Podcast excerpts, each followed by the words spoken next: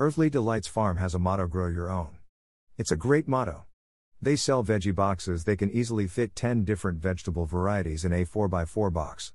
What a great way to have nutrient rich, delicious vegetables at your fingertips. These past couple weeks have been great for us gardeners in Northeast Ohio. With a combination of hot weather and a great deal of rain, I feel I can literally watch my vegetables grow. Non gardeners will joke to me that you know you can buy those things at the grocery store. They just don't get it. Homegrown, organic vegetables are much better for you. Further, nothing replaces the satisfaction you get from hoeing your garden, planting it, watching it grow, picking it, and then getting to enjoy the healthy taste.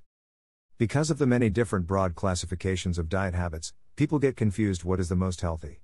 Should I be a carnivore like the Atkins diet? How about vegetarian or even take it to the extreme and be vegan? None of these diets provide all the answers. Even if you are a vegan, you may well be eating a very unhealthy diet if you eat a great deal of sugar or processed carbohydrates.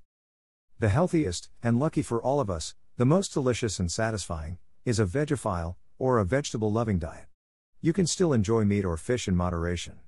Try hard though to only eat grass fed beef, free range chicken, and fish in moderation. These high omega 3 proteins will provide a delicious addition to your vegetable diet. Flip your plate and make the vegetable be the main dish. Fill your plate with dark leafy green vegetables and multicolored raw or only briefly braised type vegetables. Use your protein only for some added flavor to your vegophile diet. A good rule of thumb is try to eat at least 7 to 10 different vegetables a day. The darker or more densely colored the better. Stay well.